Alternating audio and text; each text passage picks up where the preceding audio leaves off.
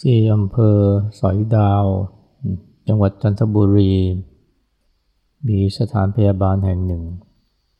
ซึ่งเรียกว่าไม่เหมือนใครก็ได้นะ หรือมีน้อยมากในเมืองไทย สถานพยาบาลภิกษุอาพาธระยะสุดท้าย ชื่อว่าสันติภาวันที่ว่าไม่เหมือนใครเพราะว่าสถานพยาบาล ที่ว่าเนี่ยเน้นเฉพาะ ภิกษุอาพาธแล้วก็ไม่ใช่อาพาธธรรมดานะอยู่ในระยะสุดท้าย ซึ่งในเมืองไทยมีน้อยมาก ส่วนใหญ่เวลาพระอาพาธเนี่ยผู้คนก็นึกถึงโรงพยาบาล โรงพยาบาลของรัฐบ้างโรงพยาบาลเอกชนบ้าง อันนั้นก็เป็นสิ่งสำคัญอยู่นะ แต่ว่า ถ้าเป็นภิกษุที่อาพาธอยู่ในระยะท้ายเนี่ย มันไม่เคยมีที่รองรับนะมาถามว่า เมื่ออยู่ในระยะท้ายแล้วอยู่โรงพยาบาลไม่ได้เลย มันก็ได้เหมือนกันนะ แต่ว่าส่วนใหญ่พอ ไปอยู่โรงพยาบาลแล้วเนี่ย ก็บังจะลงเอยด้วยการยื้อนะ ยื้อเรียกว่ายื้อชีวิต แต่ที่จริงก็คือการยืดความตาย ยื้อด้วยกระบวนการต่างๆ ที่เพียงแต่ช่วยทำให้หายใจได้ยืนยาวขึ้น แต่ว่าไม่ได้ทำให้หาย แล้วก็ไม่ได้ทำให้คุณภาพชีวิตดีขึ้นเลยนะกลับมีแต่ความทุกข์ทรมาน ซึ่งเดี๋ยวนี้ก็เป็นที่รู้กันมากขึ้นนะว่า มาตรการแบบนี้เนี่ยมันมันไม่ได้ช่วยเท่าไหร่นะกับผู้ป่วยระยะท้าย ก็เลยมีการดูแลแบบประคับประคอง มารองรับผู้ป่วยระยะท้าย แต่ว่าโรงพยาบาลหรือสถานพยาบาลที่มีการดูแลแบบประคับประคองสำหรับผู้ป่วยระยะท้ายเนี่ยแทบทั้งหมดนะก็ รองรับหรือเหมาะสมกับคารวะแต่ไม่ค่อยเหมาะสำหรับพระจะหาสถานพยาบาลสำหรับภิกษุอาภารยะท้ายนี่ มันมีน้อยมาก หรือแทบไม่มีเลย สันติภาวันก็เป็นแค่หนึ่งในสองหรือหนึ่งในสามที่มีในเมืองไทย แล้วก็ไม่ใช่แค่ให้การดูแลแบบประคับประคอง แก่ภิกษุอาพาธนะเท่านั้นนะที่พิเศษกว่านั้นก็คือว่า ผู้ที่ดูแลก็เป็นพระด้วยกัน ผู้ที่ดูแลก็เป็นพระ มีคารวะมาช่วยบ้างแต่ว่าหลักๆกก็คือพระ อาจารย์วิชิตเนี่ยนะซึ่งก็เคยอยู่ที่สุกโต ท่านก็ไปเป็นหลักที่นั่น แล้วก็มีพระที่สุกโต หลายรูปก็ไปช่วยอาจารย์วิชิต ตอนนี้ก็มีพระหลายรูปนะบางรูปก็เป็นฝรั่งนะท่านชอนเนี่ยก็ปีนี้มาจำพรรษาที่นี่นะแต่ก่อนหน้านี้ก็ไปเป็น ที่เรียกว่าผู้ดูแลภิกษุอาพาธที่สันติภาวันอยู่หลายเดือน แบบนี้นี่มีน้อยนะ คือพระ สถานพยาบาลที่พระดูแลกันเอง ผู้ป่วยก็เป็นพระผู้ดูแลก็เป็นพระ ซึ่งมันเหมาะสมนะเพราะว่าพระด้วยกันก็จะรู้ถึงเรื่องธรรมวินัย การดูแลผู้ป่วยเนี่ยที่เป็นพระเนี่ยถ้าว่า ไม่เพียงแต่ให้การดูแล ที่เหมาะสมกับอาการทางกาย แต่ว่า ยังให้การดูแลที่เหมาะสมกับสมณภาวะ คือคำนึงถึงเรื่องของพระวินัยด้วยนี่มันก็ยิ่งเหมาะสมเข้าไปอย่ทีนี้มันก็น่าคิดนะว่าทำไมจึงมีสถาพยาบาลแบบนี้ขึ้นมาแยกต่างหาก ที่จริงเวลาพระป่วย ก็ไม่จำเป็นต้องไปไหน ถ้ารักษาพอพอรักษาหายก็ไปโรงพยาบาล แต่ถ้าเกิดว่าการหนักอยู่ในระยะท้าย ก็ดูแลกันที่วัด มีพระดูแล แต่เดี๋ยวนี้ การดูแลแบบนี้เนี่ยมันหาได้ยากนะ ในตามวัดต่างๆ พระที่ป่วยนะจึงมักจะลงเอยไปที่โรงพยาบาล หรือถึงแม้ว่าจะป่วยอาการหนัก อยู่ในระยะท้ายก็ ไปมรณภาพที่โรงพยาบาล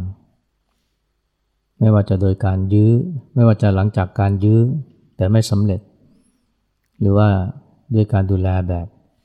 ประคับประคองก็ตาม ให้มันหา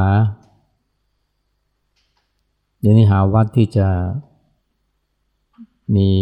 หมู่สงฆ์ที่เข้มแข็งแล้วก็ดูแลผู้ป่วย ที่เป็นพระด้วยกันทีนี้ก็น้อยลง ก็เลยเป็นเหตุให้มีสันติภาวันขึ้นมา แล้วก็มีพระที่ป่วยระยะท้าย ที่จะเรียกว่าไม่มีวัดไหนดูแลแล้วแม้แต่วัดที่ตัวเองสังกัด หรือแม้แต่วัดที่ตัวเองเคยเป็นเจ้าวาดเนี่ยคณะสงฆ์ก็ไม่เอาธุระ ก็เลยต้องมาลงเอยที่สันติภาวัน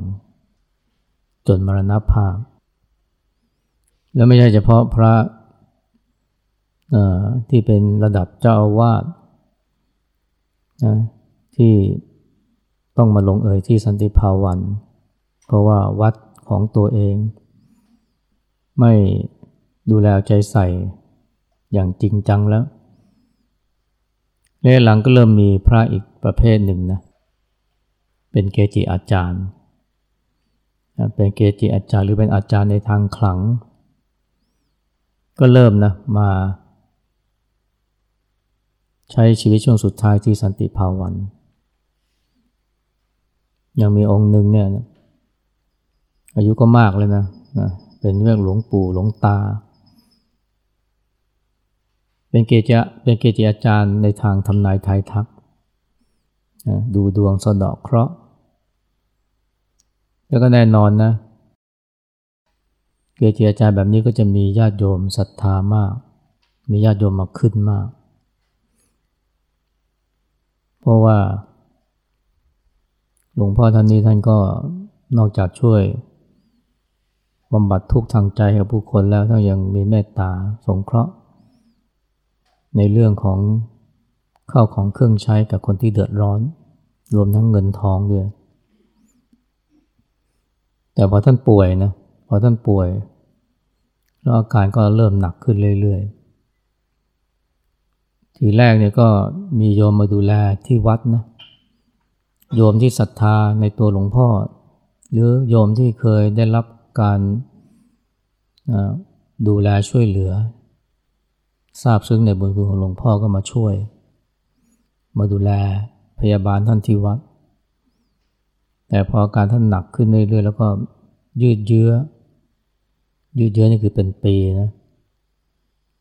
บอกว่าญาติโยมก็ค่อยเริ่มหายไปหายไปทีละคนสองคน แม่หลายคนจะบอกว่าโอ้ยหลวงพ่อหลวงท่าน มีบุญคุณกับผมมาก มีบุญคุณกับหนูมากนะช่วยสงเคราะห์โน่นนี่ แต่ว่า พอดูแลหลวงพ่อได้ พักใหญ่นะก็ค่อยๆ หายไปทีละคนสองคน อาจจะมีบ้างนะที่โทรศัพท์มาถามอาการแล้วก็ส่งเงินมาให้โอนเงินมาให้ แต่ที่จะดูแลจริงจังนี่ก็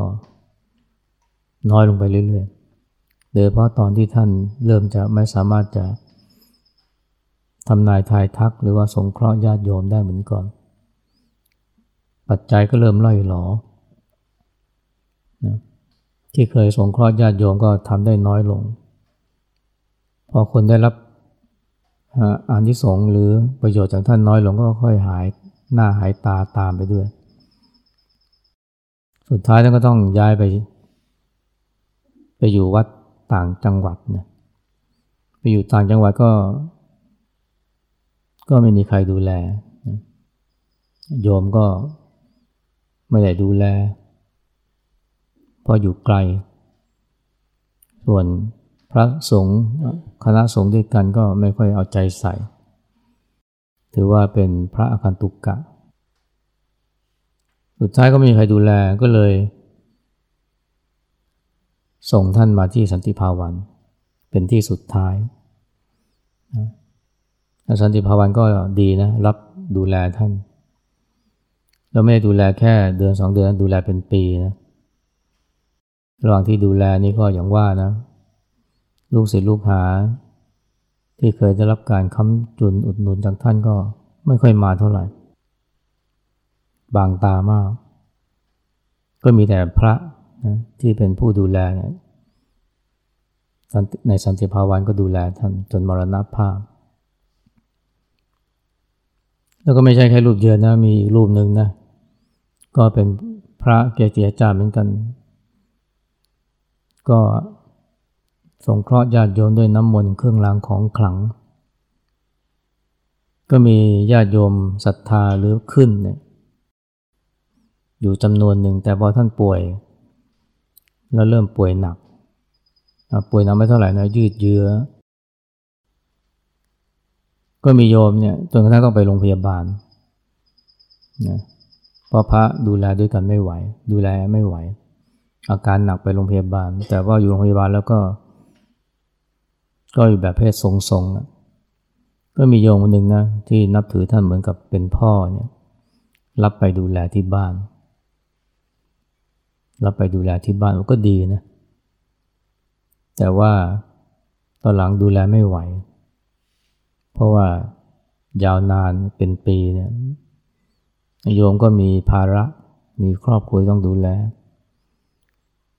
สุดท้ายนะก็ต้องหันมาพึ่งสันติภาวัน ส่งท่านมาที่สันติภาวัน สันติภาวันก็ดูแลนะดูแลนี่ก็เรียกว่าจนถึงขั้นเช็ดขี้เช็ดเยี่ยวทำความสะอาดป้อนข้าวป้อนน้ำเพราะอาการหนักจนอยู่ในระยะที่ ช่วยเตียงไม่ได้เรียกว่านอนติดเตียง สุดท้ายก็มรณภาพ อันนี้ก็ มันให้ข้อคิดที่ดีนะเรียกว่า แม้จะเป็นเกจิอาจารย์เนี่ยมีลูกศิษย์ลูกหานับถือมากมายในสมัยที่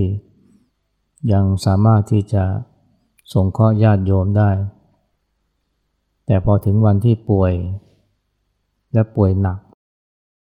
แล้วก็ป่วยนานเนี่ยลูกศิษย์ลูกหา ทั้งหลายนี่ ไม่สามารถจะเป็นที่พึ่งได้เลย ซึ่งก็น่าเห็นใจนะน่าเห็นใจเพราะว่าญาติโยมเขาก็มีภาระของเขาแล้วมันชี้เห็นนะว่า วิชาคาถาอาคมเนี่ยมันก็แม้จะมีมากเพียงใดก็พึ่งพาไม่ได้เหมือนกันพอถึงเวลาเจ็บป่วย ก็มีแต่กลุ่มบุคคลที่เป็นที่พึ่งพาได้ก็คือพระสงฆ์ด้วยกันนั่นแหละ เพราะว่าพระเราเนี่ยพอบวชมาแล้วเนี่ยก็เหมือนกับว่า ถือว่าครอบครัวใหม่ก็คือคณะสงฆ์ซึ่งสมัยก่อนเนี่ยนะคณะสงฆ์เข้มแข็ง วัดวาอารามมีความเป็นสังฆะก็มีการช่วยเหลือเกื้อกูลกัน ถึงเวลาใครป่วยก็มีพระช่วยกันดูแล ถึงเวลาอาพาธมากๆนะ ระที่เหลือก็ช่วยกันดูแลพยาบาล อันนี้ก็คือสิ่งที่เกิดขึ้นในอดีต แต่เดี๋ยวนี้ก็หาได้ยากแล้วเห็นว่าอาจารย์วิเชษท่านบอกว่าเนี่ยเดี๋ยวนี้เนี่ย ถ้าป่วยแล้วก็อยู่ในวัดทั่วๆไปเนี่ยยากนะที่จะหา พระด้วยกันมาดูแล ก็ต้องไปลงเอยที่โรงพยาบาล มีบางรายเนี่ย ญาติโยมยินดีดูแลนะ แต่ไม่สะดวกนะเพราะเป็นผู้หญิง สุดท้ายหลวงพ่อหลวงตาก็ต้องศึกศึกกลับไปอยู่บ้าน แล้วก็ให้ลูกหรือให้หลาน ซึ่งเป็นผู้หญิงมาดูแล จะให้ผู้ชายดูแลก็ยากนะเพราะไม่ใช่ธรรมชาติหรือไม่ได้ความใส่ใจอยู่แล้ว แต่ถ้าผู้หญิงดูแลก็ต้องให้ศึกหาลาเพศซะก่อนก็กลายเป็นอย่างนี้ไป ซึ่งที่จริงมันก็ไม่จำเป็นต้องเป็นเช่นนั้นนะถ้าว่าพระสงฆ์นี่ด้วยกันดูแล ซึ่งอาจารย์วิชิตก็บอกว่าเนี่ยเดี๋ยวนี้ก็มีแต่สงฆ์แบบวัดป่านั่นแหละนะที่จะมีน้ำใจแล้วก็ความใส่ใจที่จะดูแลพระที่อาพาธถ้าเป็นวัดอื่น หรือวัดประเภทอื่น เช่น วัดบ้าน วัดเมืองนี่ก็โรงพยาบาลอย่างเดียว หรือไม่เช่นนั้นก็ ต้องโยนไปให้ญาติโยมดูแล ซึ่งก็อย่างที่ว่านะสุดท้ายญาติโยมก็ดูแลไม่ไหว ถ้าไม่มีสันติภาวะนี่พระจำนวนไม่น้อยนี่ก็ไม่มีที่พึ่งนะแล้วในนี้พระจำนวนแบบพระแบบนี้ก็ต้องมีก็เริ่มมีมากขึ้นเรื่อยๆ นี่ขนาดเกจิอาจารย์ที่มีลูกศิษย์ลูกหาเยอะนะ เจ้าวาดพระที่เป็นเจ้าวาดพระที่เป็นเจ้าคุณก็จำนวนไม่น้อยก็ลงเอยแบบเดียวกัน พอหมดอำนาจวาสนากลายเป็นคนป่วย พระด้วยกันก็ไม่เหลวแหลพระลูกวัดก็ไม่เหลวแหลอาจจะเป็นเพราะว่า ตอนที่ท่านเป็นเจ้าว่าท่านก็ไม่ได้มีน้ำใจกับลูกวัด พอถึงเวลาป่วย ก็ไม่ได้รับความเอื้อเฟื้อหรือการอุปถัมภ์จากพระลูกวัด อันนี้คือสภาพที่เกิดขึ้นทั่วไปแต่มันก็ชี้เห็นนะว่าเนี่ยความเป็นสังฆานี่สำคัญมากเลยนะสำหรับพระเพราะสุดท้ายเนี่ยพระเราทุกคนไม่ว่าใครก็ตาม ก็ต้องแก่ชราก็ต้องอาพาธและจะพึ่งโรงพยาบาลอย่างเดียวก็ไม่ได้ และจะรอให้มีสถานพยาบาลผู้ป่วย ระยะท้ายอย่างสันติภาวันก็อาจจะไม่พอนะก็ต้องช่วยกันดูแลกันเอง แต่จะว่าไปแล้วเนี่ย อันนี้มันก็ไม่ใช่เป็นปัญหาของพระอย่างเดียวนะ คารวะเดี๋ยวนี้ก็เจอปัญหาคล้ายๆกัน พอแก่ชราแล้วก็ป่วยระยะท้าย ถ้าไม่ไปลงเอยที่โรงพยาบาลแล้วก็ถูกยื้อ ก็อาจจะประเภทว่า อยู่โรงพยาบาลก็จริงแต่ไม่มีใครเหลือแล ในกรณีที่เป็นโรคยืดเยื้อเรื้อรัง เพราะว่าลูกหลานเดี๋ยวนี้ก็ มีน้อยลง แล้วก็ที่มีกำลังที่จะดูแลก็ น้อยนะเพราะเดี๋ยวนี้ครอบครัวหนึ่งพ่อแม่ก็มีลูกหลานแค่คนสองคน ไม่ได้มีลูกเยอะเจ็ดแปดคนห้าหกคนเหมือนสมัยก่อน ที่จะพัดกันมาดูแลได้พอมีลูกแค่คนสองคนลูกก็ต้องมีครอบครัวต้องดูแล ดูแล ถ้าดูแล ถ้าคนเดียวดูแล พ่อดูแลแม่ นานเป็นปีนี่ก็ไม่ไหวเหมือนกัน ยิ่งคนที่ไม่มีลูกเลยก็ยิ่งนะลำบาก แต่ถ้าเกิดว่าเป็นคนที่มีมิตรสหายเยอะนะ เป็นคนที่มีน้ำใจ เป็นคนที่มีเมตตากรุณา เป็นคนที่มีความเอื้อเฟื้อเผื่อแผ่มันก็มีเพื่อนมาดูแลเยอะนะ อย่างเพื่อตมาเนี่ยตอนที่เสียชีวิตประมาณตอนที่ป่วยหนักอายุ 40 กว่านี่แม่นี่ไม่ต้องเหนื่อยในการดูแลลูกเลยนะ เพราะว่ามีเพื่อนมาดูแล มีเพื่อนมาเยี่ยมเย็นมีเพื่อนมาใส่ใจ มีคนมาอาสาดูแล 24 ชั่วโมง 3-4 คน เพราะว่าเป็นคนที่มีน้ำใจเอาคนเราถ้าว่าในยามที่มีชีวิตอยู่ในยามที่ปกติสุขนี่มีน้ำใจ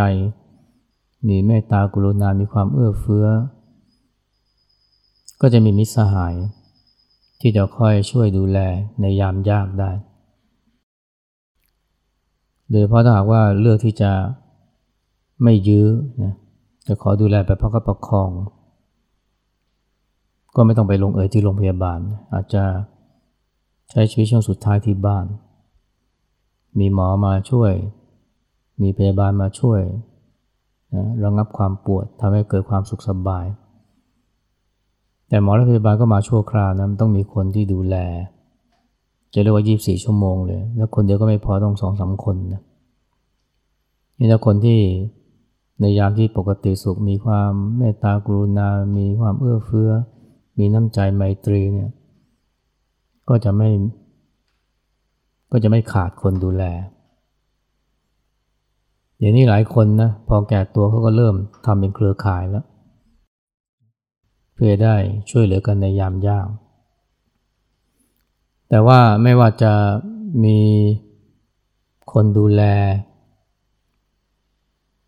มากเพียงใดนะ จะเป็นพระดูแล หรือจะเป็นญาติโยมดูแล จะเป็นญาติพี่น้องดูแล อันนั้นก็ยังไม่สำคัญเท่ากับจิตใจนะ เพราะว่าในยามเนี้ยแม้จะมีคนดูแลคับข้าง แต่ถ้าวางใจไม่เป็น มันก็ทุกข์ทรมานนะ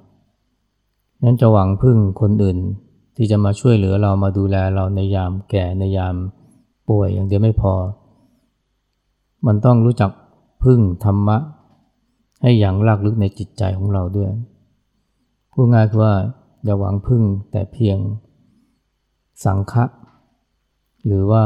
ญาติพี่น้อง มิตรสหาย ต้องพึ่งธรรมะในใจเราด้วย เพราะคนเราเวลาป่วยถ้าป่วยหนักเนี่ย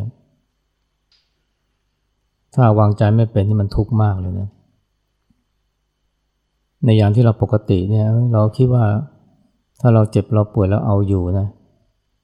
ไอ้สิ่งจิตใจที่เราจิตใจของเราที่ฝึกฝนมานี่เอาอยู่ แต่พอถึงเวลาป่วยจริงหลายคนเอาไม่อยู่นะ เพราะว่าเวลาป่วยนี่ร่างกายมันรวน เคมีต่างๆ ในสมองก็ผันผวน ความรู้สึกมันจะเปลี่ยนไปเลยแต่ก่อนตอนที่ไม่ป่วยนี่ก็อาจจะเป็นคนที่จิตใจร่าเริงแจ่มใส มองบวก แต่พอป่วยนี่ มันกลายเป็นห่อเหี่ยว หรือว่าหม่นหมองนะเรียกว่ากลายเป็นคนละคนไปเลย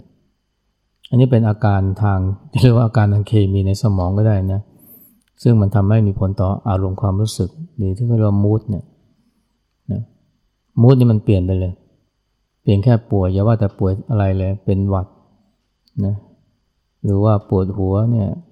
ท้องเสียเนี่ยมูดมันเปลี่ยนเลยอารมณ์มันเปลี่ยนเลย นี่ยังไม่นับทุกขเวทนานะทุกขเวทนาคือความเจ็บความปวดนะโอ้พอเจอความเจ็บความปวดเข้านี่ถ้าไม่ได้ฝึกจิตเอาไว้เลยนี่มัน มันป่วยทั้งกายป่วยทั้งใจนะยิ่งถ้าเป็นโรคร้าย รักษาไม่หายนี่ จิตใจมันห่อเหี่ยวหนักเลยนะ มันนึกถึงความตาย มันนึกถึงอะไรต่ออะไรมากมาย จิตใจก็รับมือกับ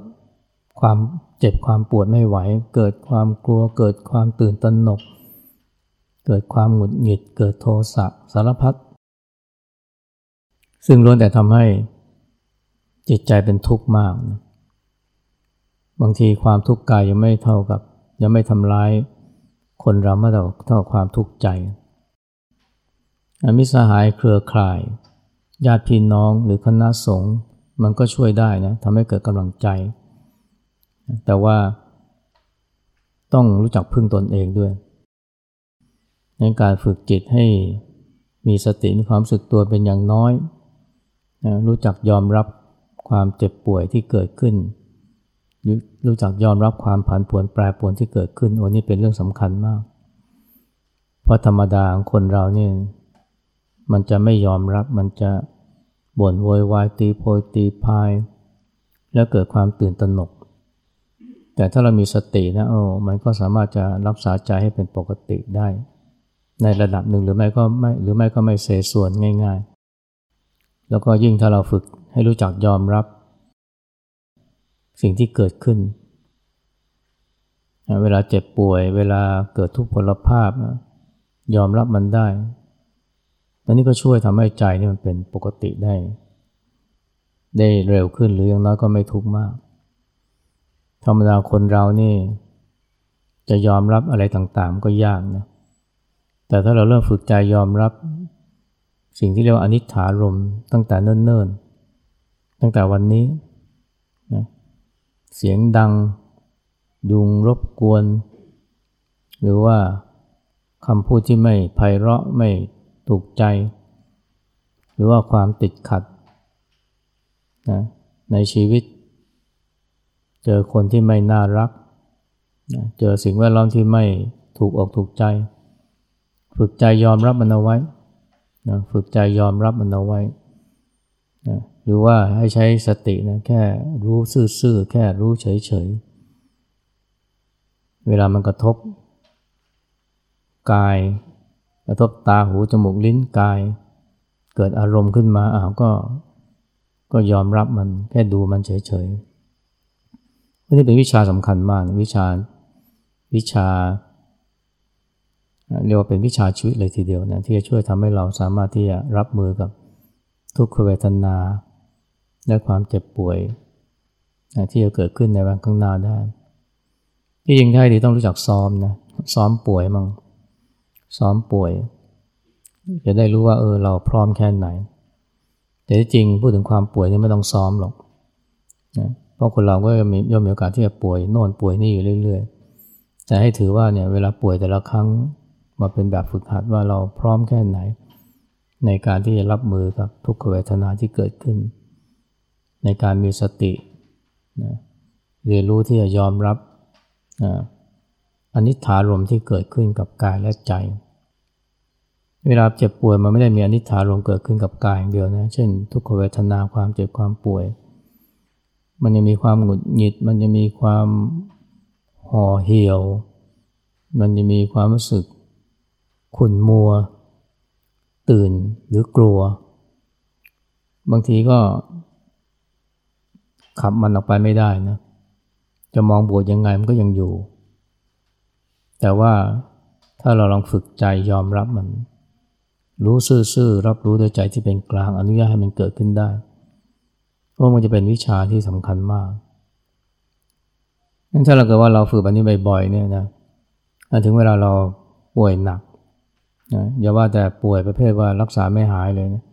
ป่วยหนักประเภทที่รักษาได้แต่ว่าต้องผ่านทุกขเวทนา เราก็จะสามารถที่จะเรียนรู้จากความเจ็บป่วยนี้ได้ทำให้เรามีความพร้อมมากขึ้นในการที่จะรับมือกับความเจ็บป่วยในวันหน้า ซึ่งรักษาไม่หาย คนเราเนี่ยไม่ว่าจะป่วยจะเจอความเจ็บความป่วยมากมาย อาจจะรักษาหายได้ แต่สุดท้ายมันจะมีความเจ็บความป่วยชนิดหนึ่งที่รักษาไม่หาย แล้วก็ยืดเยื้อเรื้อหลัง และสุดท้ายก็ทำให้เรานะเรียกว่าหมดลมและต้องเตรียมตัวรับมือพวกนี้ไว้ ด้วยการฝึกจิตฝึกใจไว้เสมอนะไอ้คาถาอาคมต่างๆที่เรียนมา หรือที่มาใช้ใน การหาบริษัทบริวาร หรือแม้แต่อำนาจที่มี ในฐานะที่เป็นเจ้าวาดเจ้าคุณนี่มันไม่ได้ช่วยเลย แต่ว่าธรรมะเนี่ยโดยเพราะสติความรู้สึกตัวสมาธิ ปัญญา มันจะช่วยเราได้นะคือทุกกายแต่ใจไม่ทุกหรือว่ามีแต่ทุกแต่ไม่มีผู้ทุกแล้วพวกนี้มันต้องฝึกนะมันต้องฝึก จะฟังแต่ธรรมะอย่างเดียวไม่พอ อ่านธรรมะเท่าไหร่ มันก็ไม่ช่วย จนกว่าได้ฝึก แล้วไม่ได้ฝึกจากอะไรก็ฝึกจากความทุกข์นี่แหละ ฝึกจากสิ่งที่ไม่ถูกใจนี่แหละ ฝึกจากอนิจฐารมนี่แหละ ต้องฝึกจากสิ่งเหล่านี้เท่านั้นแหละ ใจเราถึงจะพร้อมในการที่จะรับมือ ความเจ็บป่วยและความผันผวนปวนแปรในวันข้างหน้าได้